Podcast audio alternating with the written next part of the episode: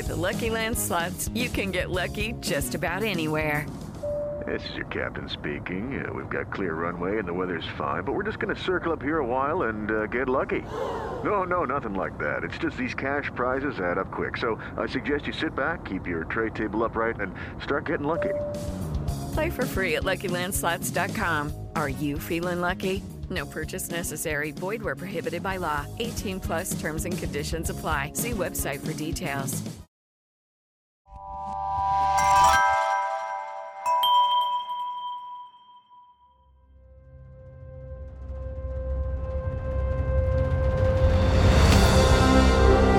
I'm Ken Harbaugh, host of Warriors in Their Own Words.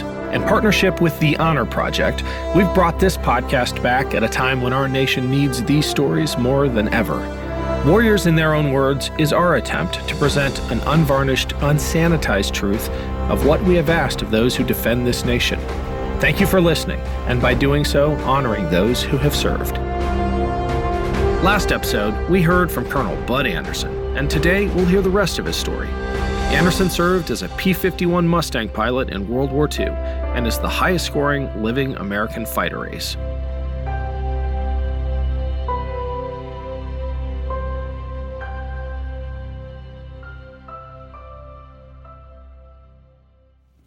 You have to remember um, I was 22 years old, a very young man, or an old kid. I'm in a foreign country for the first time in my life, um, engaged in combat. Uh, I've been trained. I'm anxious. I'm eager. I'm patriotic. I want to do my duty. I want to do the best I can. But there's big odds that you might not make it. Uh, you might be killed in this thing. And you wonder inside, um, how am I going to perform personally? You know, am I going to run or am I going to fight? Uh, you don't know. I mean, you can train, but the actual thing is is real. It's real. Uh, you wonder what you're going to do. The way I entered combat, I flew on somebody else's wing for the first time and it wasn't on a, just a patrol, you know, an easy thing. what you'd like to do is get a guy about five missions, you know, on a on a milk runs, easy flights, get them used to being over enemy territory. That's an emotional thing right there. To look down and say, you know, if I go down over there, those are all bad guys there. Uh, just to get over that feeling. And my first combat mission, I flew on the wing of a guy, and we actually got in combat and uh, I was just hanging on. I mean, uh, and, but say after you get five five missions, you get over that initial fear and you survived, uh, and then if you shoot somebody down yourself, that gives you tremendous confidence, and this overrides the fear. And you're trained to um, you know, we we had good training uh, to do your duty, things like this. Now, you get in actual combat. Here you are, one on one, kill or be killed. You're so busy trying to survive, trying to achieve your objective, that I found I really didn't have that fear of. Um, not that I wasn't nervous or apprehensive, but you didn't have that little kid fear of the dark, you know, that kind of thing. You're just too busy. Uh, relate it to something like uh, you're in an automobile and you have a close call. Say you got in a skid and you're trying to or a close, almost a collision. You do what you have to do. When it's all over, you say, "Oh my God, that was pretty close." Uh, that's very similar. Of course, in World War II, uh, we were all very young. I'd say in our fighter squadron, the average age uh, was, um, well, let's just take my age, for example. Essentially, I was 22 years old the whole time I flew my combat. I finished my I finished my last mission on the 15th of uh, January 1944, and I turned 23 three days before that, 13th. So I was 22 during my whole time. we had guys younger than me and I had guys a little older than me. Uh, the um, senior people in our fighter group were, you know, the group commander, the colonel, and uh, was probably 27, 26, 28, somewhere in there. And uh, now we compare that with, um, oh, yeah, and so in those days, there were mostly young guys. So whenever the old guys were flying with us, you'd always say, well, you know, hey, got to watch out for these old guys, take care of them.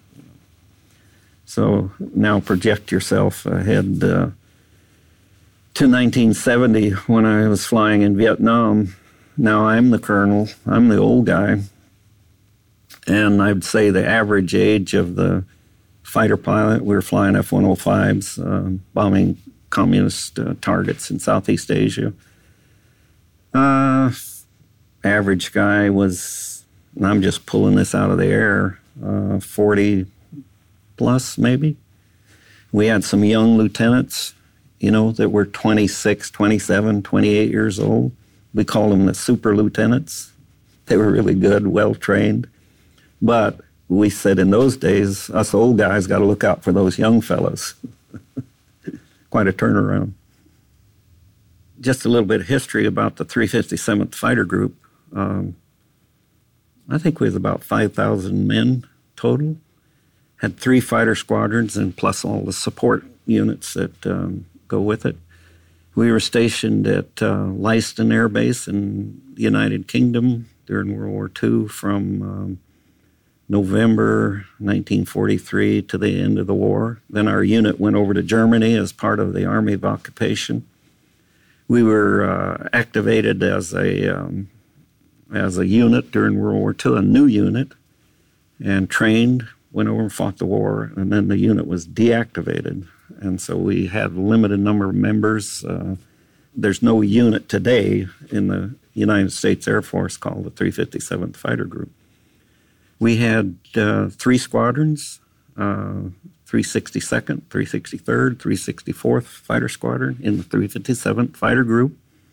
Our main claim to fame was that we shot down the most airplanes in the shortest time of any unit in the um, European theater, perhaps the whole Air Force, I don't know. But we got over 600 um, aerial victories in um, 14 months. The P 47 unit and the 354th Pioneer Mustang group have more air kills, but they were over there. Some of them were over there a couple of years.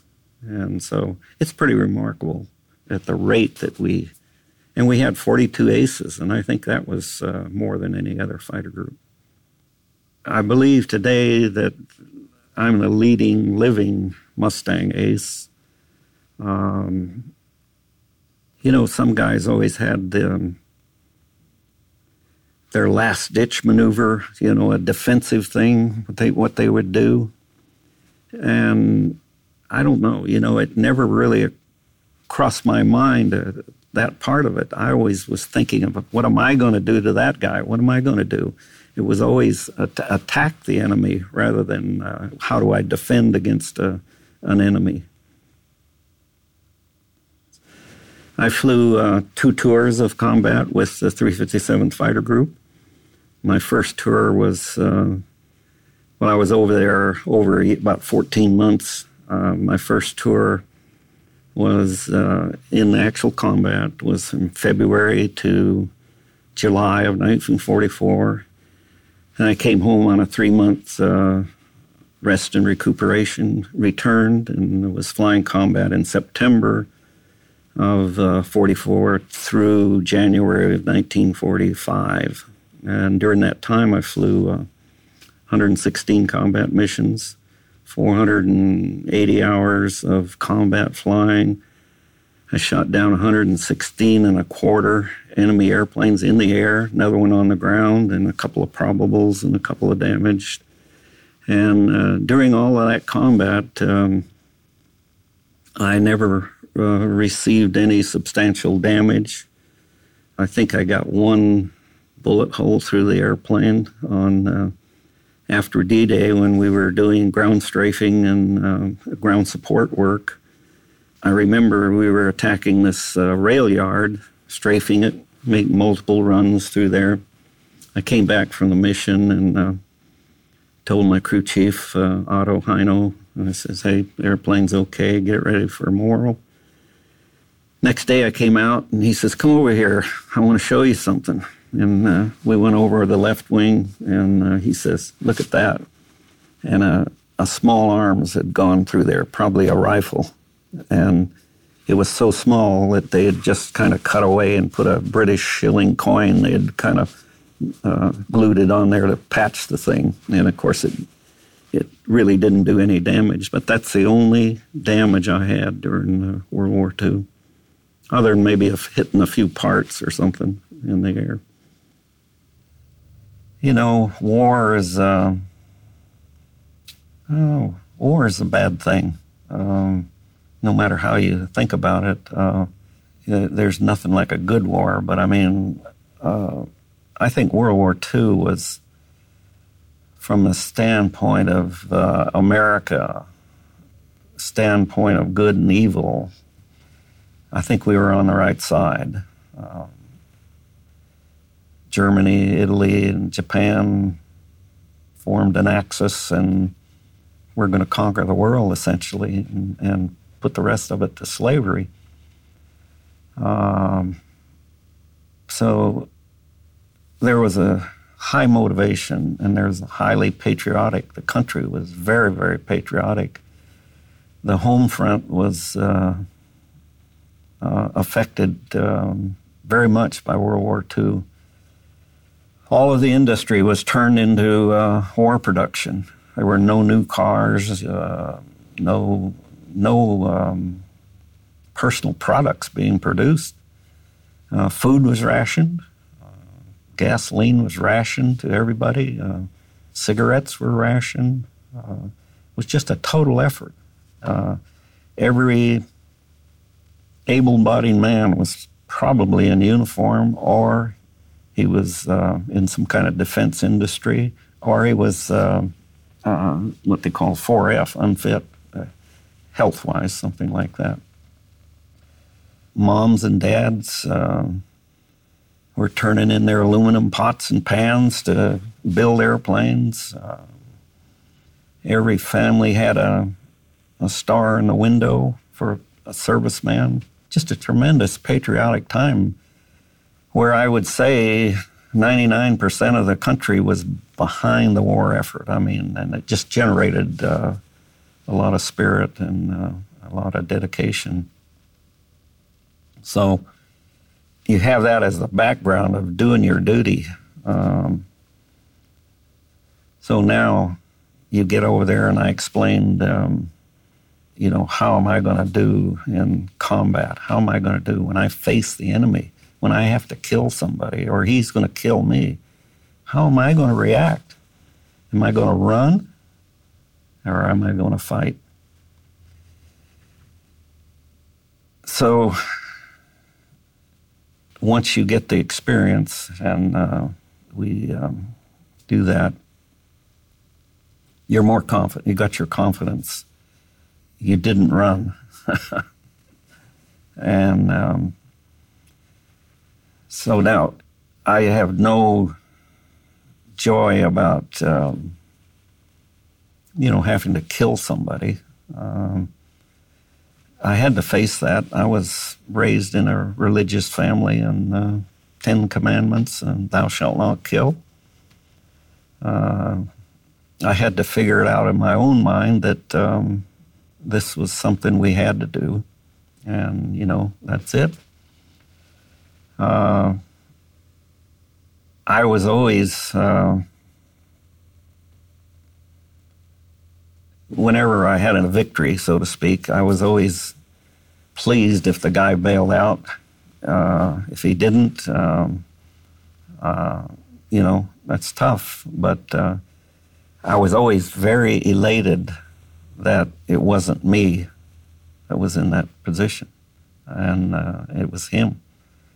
Uh, I didn't have any particular joy about it. I mean, I'm just happy that I survived. Uh, afterwards, you say when you come back, and that's my initial feelings in the airplane right there. Is uh, I'm just pleased that uh, I'm survived and and um, I'm back on the ground. Of course, uh, uh, we were when we were talking about it and all this stuff. It's uh, it's more elation than uh, it certainly isn't depression. I mean, I'm not. Uh, the guy was trying to kill me. no, I had one particular dogfight where um, I'm out in front of the um, the bomber formation. There, this this section there's miles between these large formations in this big stream and I'm in a dogfight with an ME 109, just the two of us going around, around, around. And we're drifting. We're right in front of the B 17s. And I know if I get there, they're going to be shooting at me. B 17s didn't care. If you pointed your nose towards them, they're going to fire at you. Now, we did look somewhat like a ME 109, the Mustang did. And the P 47s looked somewhat like a Focke-Wulf 190. And so uh, you can't blame them. I think their idea was if it came through, shoot at it and we'll sort them out later.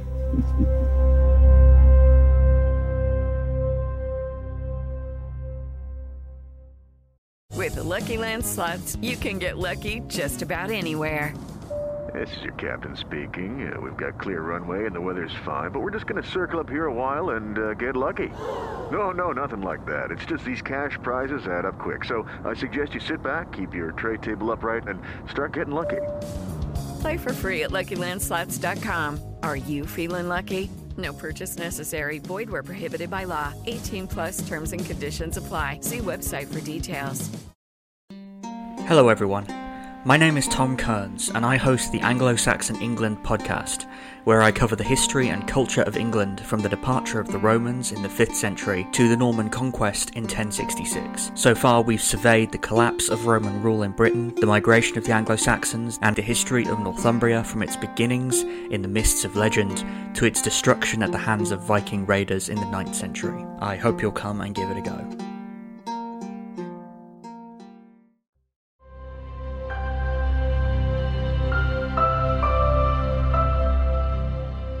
Well, um, well, in this particular case, uh, May 27th, uh, we were away from the bombers. That was not an opportunity. That, that didn't happen.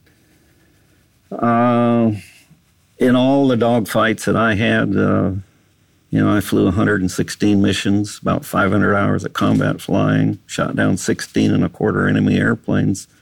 I don't think I ever followed one through a bomber formation where that opportunity would happen. If you did, it would be a, um, you know, it would be a quick thing. You wouldn't be sitting there, you know, inside of a formation dogfighting with B-17s all around you. Uh, that just wouldn't happen. Why did I name my airplane the Old Crow? Um, obviously, I've been asked that question many times, and I have a prepared statement for you. I name the, I tell my Baptist friends, my, my non drinking friend, it's named after the most intelligent bird that flies in the sky, the crow. And that's true, they are considered very, very intelligent. But my drinking buddies all know it's named after that good old Kentucky straight bourbon whiskey. now, my wife, Ellie, best thing that ever happened to me is 60 plus years. It will be 60 years next year she says, uh, you know, most guys name their airplane after their sweetheart or their wife. What do they think's going on here?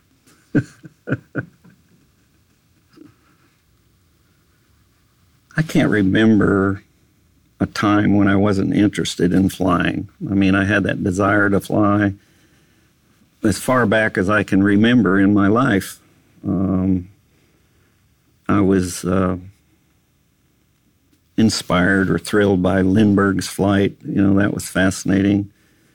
I lived in Northern California, right around uh, several airfields, and as a child, you know, was just fascinated with airplanes and uh, had pictures of them all over my bedroom wall, little model airplanes hanging from the roof and things. Just um, a consuming, all consuming thing.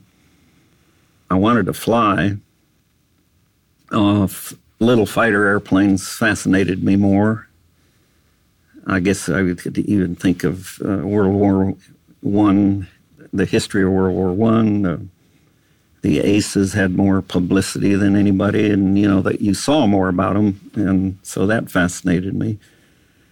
The Battle of Britain was going on before I learned how to fly, you know, and I'd heard about that. I learned to fly with uh, when I went to college. Uh, there was no way in the world I could. Uh, well, let's drop back a little bit. When I was seven years old, my my dad knew of these interests, and um, we stopped at a little dirt strip there outside of Sacramento.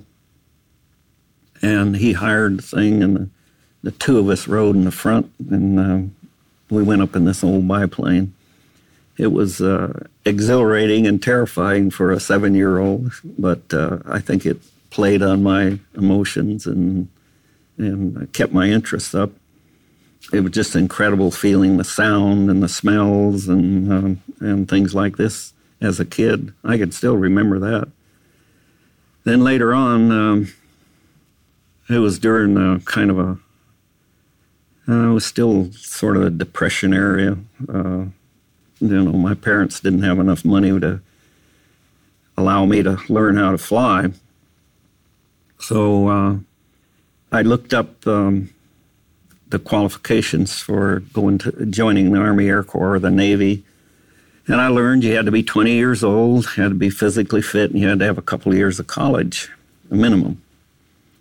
So this was kind of the peacetime standard at the time. And so I went to um, uh, junior college in Sacramento and got my two years of college. I was still 19 when I finished those two years. In my last year of college, um, the government offered a program called Civilian Pilot Training Program, where they subsidized uh, training of a pilot to get more interest in pilots. Uh, I think they knew the war was going to come, and uh, you know this was one way of uh, getting people interested. And for the small price of nine dollars and fifty cents for insurance and my parents' permission, uh, I participated in that program. And I got uh, a private pilot's license in 1941.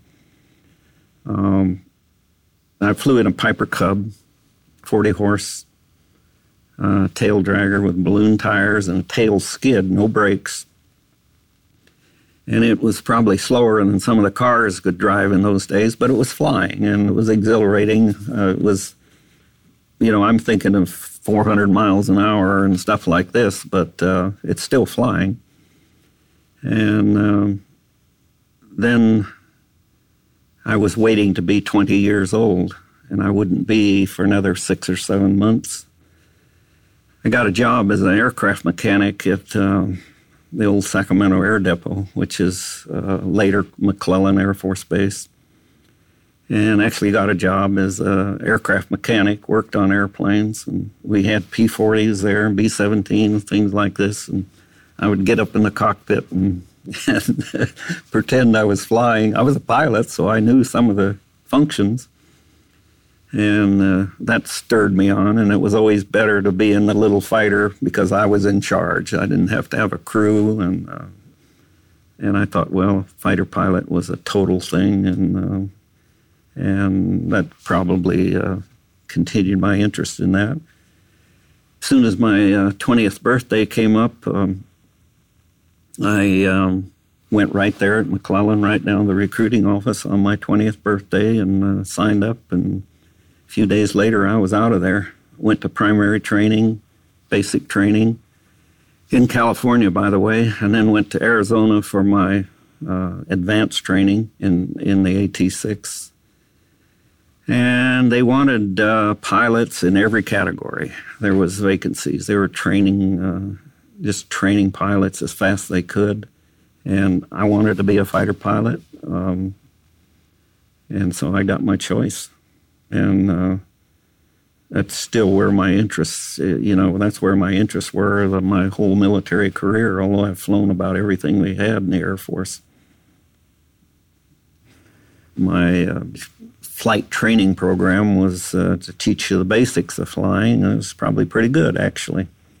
Um, I went to a civilian primary uh, flight training school, had experienced instructors that taught us how to fly, get us in the air and safely, and uh, some of the basics.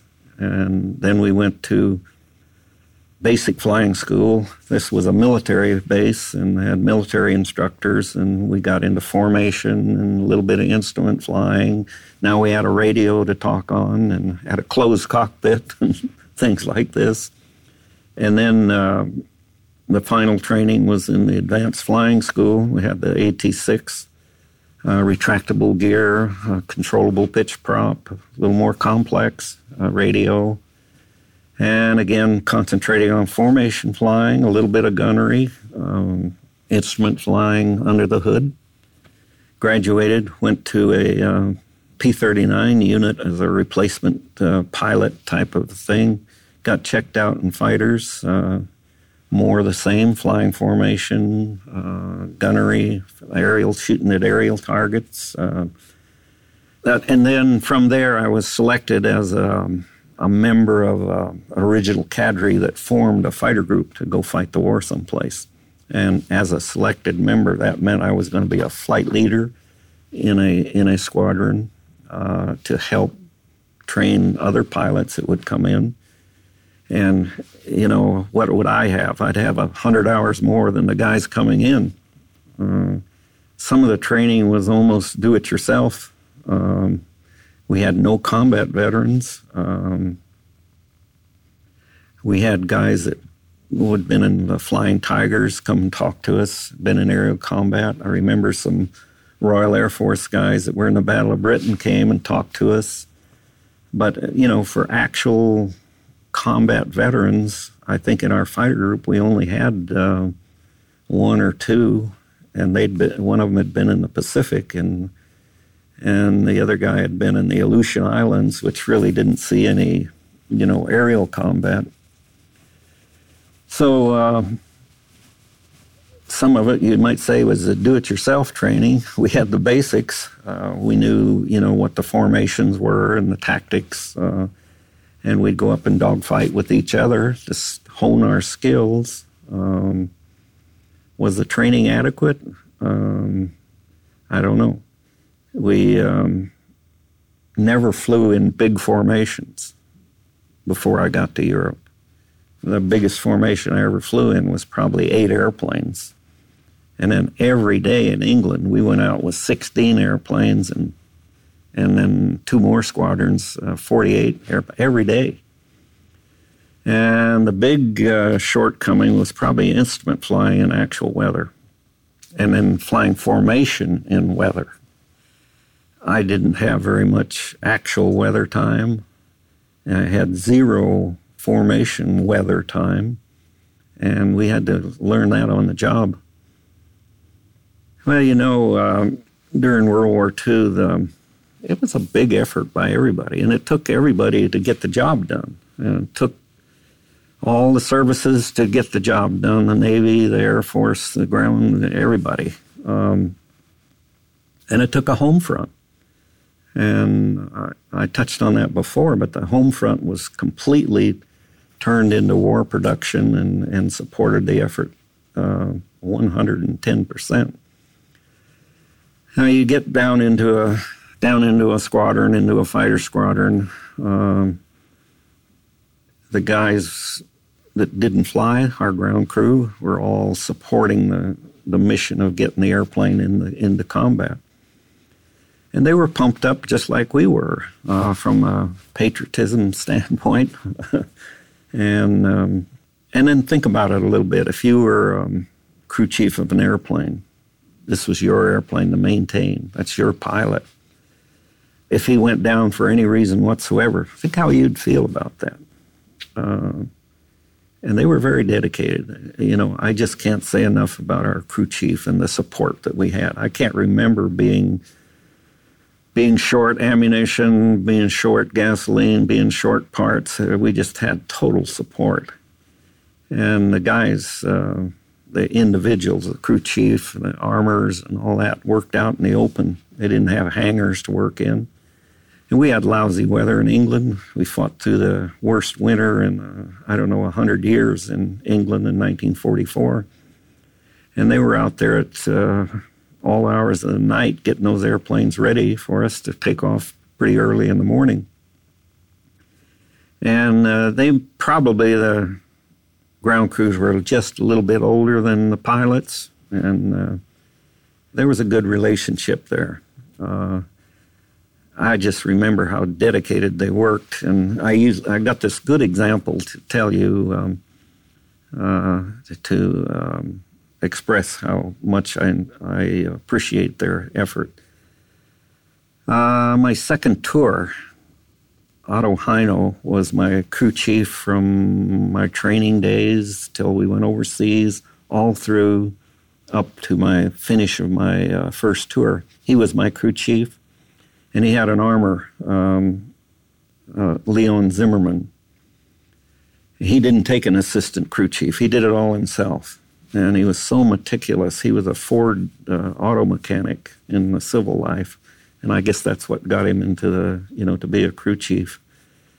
And he would take such care with the airplane that uh, it's just incredible. Um, I remember in the P 39 one time, he says, Is there anything I can do for you that uh, would make the airplane better? Well, I remember this time on the windshield, we had this little combining glass right, right behind the armor, and it would get dust on it, you know, and it would obscure your vision forward. And it was no way you could clean it. And I said, Well, you know, you keep this airplane so clean, I really can't complain, but, you know, look at that. Uh, uh, combining glass there. If you could get that dust off there, it would be absolutely perfect. And the next day I came out, I look up there, and that thing is just crystal clean. He'd gotten a turkey feather that he could stuff in there and, and dust it off. And uh, that was an example of, uh, you know, how ingenious and, and uh, dedicated he was. But the real story I want to tell you during my second tour, uh, Otto got promoted to tech sergeant, and therefore, you know, crew chiefs were staff sergeants. So he was uh, assigned as a flight line chief, and he had about six airplanes under him. So when I came back from my second tour, I'm not going to get Otto Heino anymore. So he handpicks another crew chief for me, Mel Schoeneman. So I got Schoeneman and Zimmerman as my crew but Otto Heino has got the airplane in his flight, and he's always there to see me off, and always there when I came back, and uh, and still kept his personal touch on this airplane.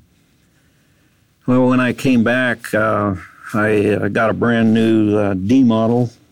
My other old crow was uh, was gone. Uh, I don't know where it went, by the way. It um, it was transferred to another pilot, and he flew it to Russia and back, and he finished his tour. And I think the airplane ended up in our little uh, training school uh, for new pilots, and then probably just uh, was war weary and disappeared. But um, so I've got this new D model, and it's painted in the camouflage, the dark green camouflage that we had. Now we were starting to get um, all aluminum painted airplanes, and um, we had so many airplanes. Now we were, we were pretty soon we were flying them in that paint scheme, aluminum. We didn't bother painting the camouflage on them, but mine's camouflage. Okay, so this was uh, I started flying again in September. In November, I can remember this. We had a mix of airplanes, and I was flying over Germany in uh, November and I was looking down on the snow. The First snow came over Germany. Now I knew I was going to finish this my tour sometime that winter. Uh, I'd hoped, and I, I looked down at those uh, airplanes. There was two camouflaged airplanes and two silver ones, and guess which one looked stood out under the against the snow? The camouflaged airplane, of course. So I got back from that flight and. Uh, the Otto was there and my crew was there, and the, the airplane's okay. And I said, you know, when we have some heavy maintenance on this airplane, I'd like you to depaint it and put it in the silver, the natural aluminum paint scheme. And I told him the reason that I thought it would help me. It would be more camouflage than a camouflage airplane in the winter. And uh, I would uh, appreciate that. And so I went in. I was the operations officer then. I decided I was going to fly the next day. Put my name on the board, went and forgot about it. Next day, we get up and go have breakfast, get the briefing, come down to the squadron. And I uh, get my parachute. My hard stand was right outside of the of our operations, and I could walk out to it. I didn't have to drive around and come into the front of the thing. So I had my parachute on, and I climb up over this uh, revetment wall, and I look down there. There's this Mustang standing there in gleaming aluminum, and I I was really shocked, you know. And I hear these poor guys, there's three of them, were kind of standing there at attention, and I walked up there and I looked at them, and their hands were raw, literally bloody, and they from the moment I'd said that yesterday, they started working on that thing, worked straight through the night, got it depainted, ready to go. And I felt kind of like a jerk for the minute there. I says, God, did these guys think I gave them a direct order to do that? And then I thought about it a minute and I said, no, no, it came from here. They wanted to do it. It's just an example of how dedicated they were. I just can't say enough about them. You train in a fighter group back here in the States. You get to know everybody in your squadron, you know your, everybody in your flight. Uh, it's a great way to fight. If you're going to fight, that's the way to do it. You don't even need a call sign. You, when you hear a guy's voice, you know who it is. You, do, you don't have to know it's uh, Red 4 or whatever it is. You can recognize him. Uh, you know the talent, the skills of each guy. You know who you can depend on, who you who not to depend on, stuff like that. Great friendships um, uh, evolve in this. And then how do you cope with that when you uh, come back from a mission and the guy doesn't come back? And you got an empty bunk over there in the bunkhouse. It's a tough thing. Uh, I just kind of pull the curtain down and try to keep it out of your mind. Uh, other people would um, be standoffish, don't don't have good friends, uh, avoided people, avoided this kind of a thing. It's just something you, each person had to learn how to cope with uh, personally. Loss of a friend, loss of a squadron mate. Um, I um, I had a tremendous relationship with uh, members of my uh, my flight, my squadron. I thought so much of them that I actually named my son after uh, two of them, and both of them were killed in combat. Uh, Jim Browning was one. Uh, he did a second tour. We were talking about how guys that did second tours, he just did a continuous tour. And uh, he later got shot down when he made a head on pass with a German jet, ME 262, and they collided. Both of them were killed. Uh, Eddie Simpson was the other one. He was my wingman, and then he became my element leader, and then he was a flight leader by himself. All these guys grew up in the in the squadron as the combat went on. Uh, I had already left the squadron, um, was home, and I read about the Russian shuttle raid. Well, he would have gone on it. And he looked at the schedule and realized that if he went on the Russian shuttle mission, he would uh, exceed his uh, combat tour by, I don't know, four or five flights because they'd fly over, run a mission, fly to Italy, fly a mission, and fly back to England and start over again. And he only had about two missions to go. So he opted to stay in um, England while they went on the Russian raid, and he was killed in a mid-air collision with another Mustang, and uh, he survived. He parachuted out. The other guy was killed, and this was after the invasion, of course. And he landed in um, hmm, central France somewhere. They got a monument for him in this town, by the way. And he joined up with the Free French, and they were. Um, we got this information much later, and they were uh, stopped by a roadblock of German soldiers. I mean, this is war is going on. I mean, big time. And he and uh, one Frenchman jumped out of the truck when they reversed, and um, they shot at the Germans while they escaped, and they were both killed. And so that was Eddie Simpson. So I named my son uh, James Edward Anderson. What's the difference between a good fighter pilot and a great fighter pilot? Uh, I thought about that a lot. And um, let's say that both of them are trained equally, both of them have the same background, both of them have um, about the same flying time, both have good eyes, both have a good understanding of tactics and things like this. Uh, this all applies. You have to know your enemy. You got to know what to do. Uh, what does make the difference between a great fighter pilot and a good fighter pilot? And I think it's um, something internal, uh, something up here or in your heart. Call it a fighting spirit, um, call it what you want, motivation. The guy that wants it more, you got to want to do it. You got to want to do it. You take an average, um, not an average, but let me just give you a fighter squadron you got a, a group of people, a few probably don't belong there. You got another bunch that um, uh, doing a good job, but that's all they're doing. You know, they're there all the time. Then you got the other guys that'll go with you and uh, are doing a good job. Then probably some of the aces are the are the better ones, and uh, they want to do it. Can you imagine a guy going? Um, flying an entire combat tour and never seeing an enemy airplane? I don't know. Um, I could see him. I had good eyesight, stuff like that. But I wanted to see him.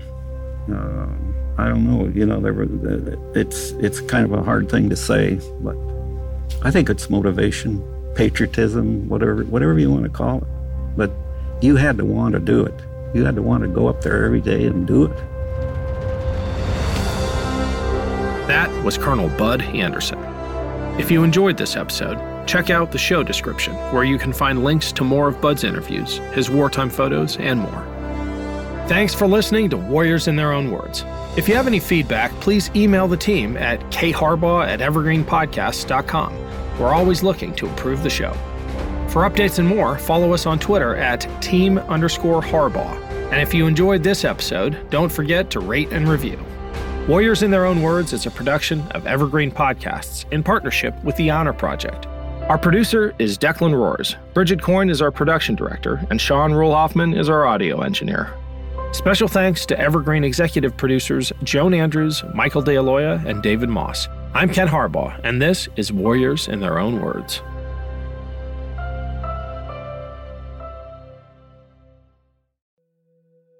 It was said that on the ship, that traveled to the POW camp. The conditions were so horrible, and the hold was so crowded, that men would simply die standing up. Letters from My Father is a new docu-series podcast starring Jack Quaid from Oppenheimer and The Boys. It's the story of one woman who retraces her World War II veteran father's steps after he was captured by the Japanese and kept in one of the most notorious POW camps and had to find a way to survive. You can find Letters from My Father from Voyage Media, anywhere you listen to podcasts.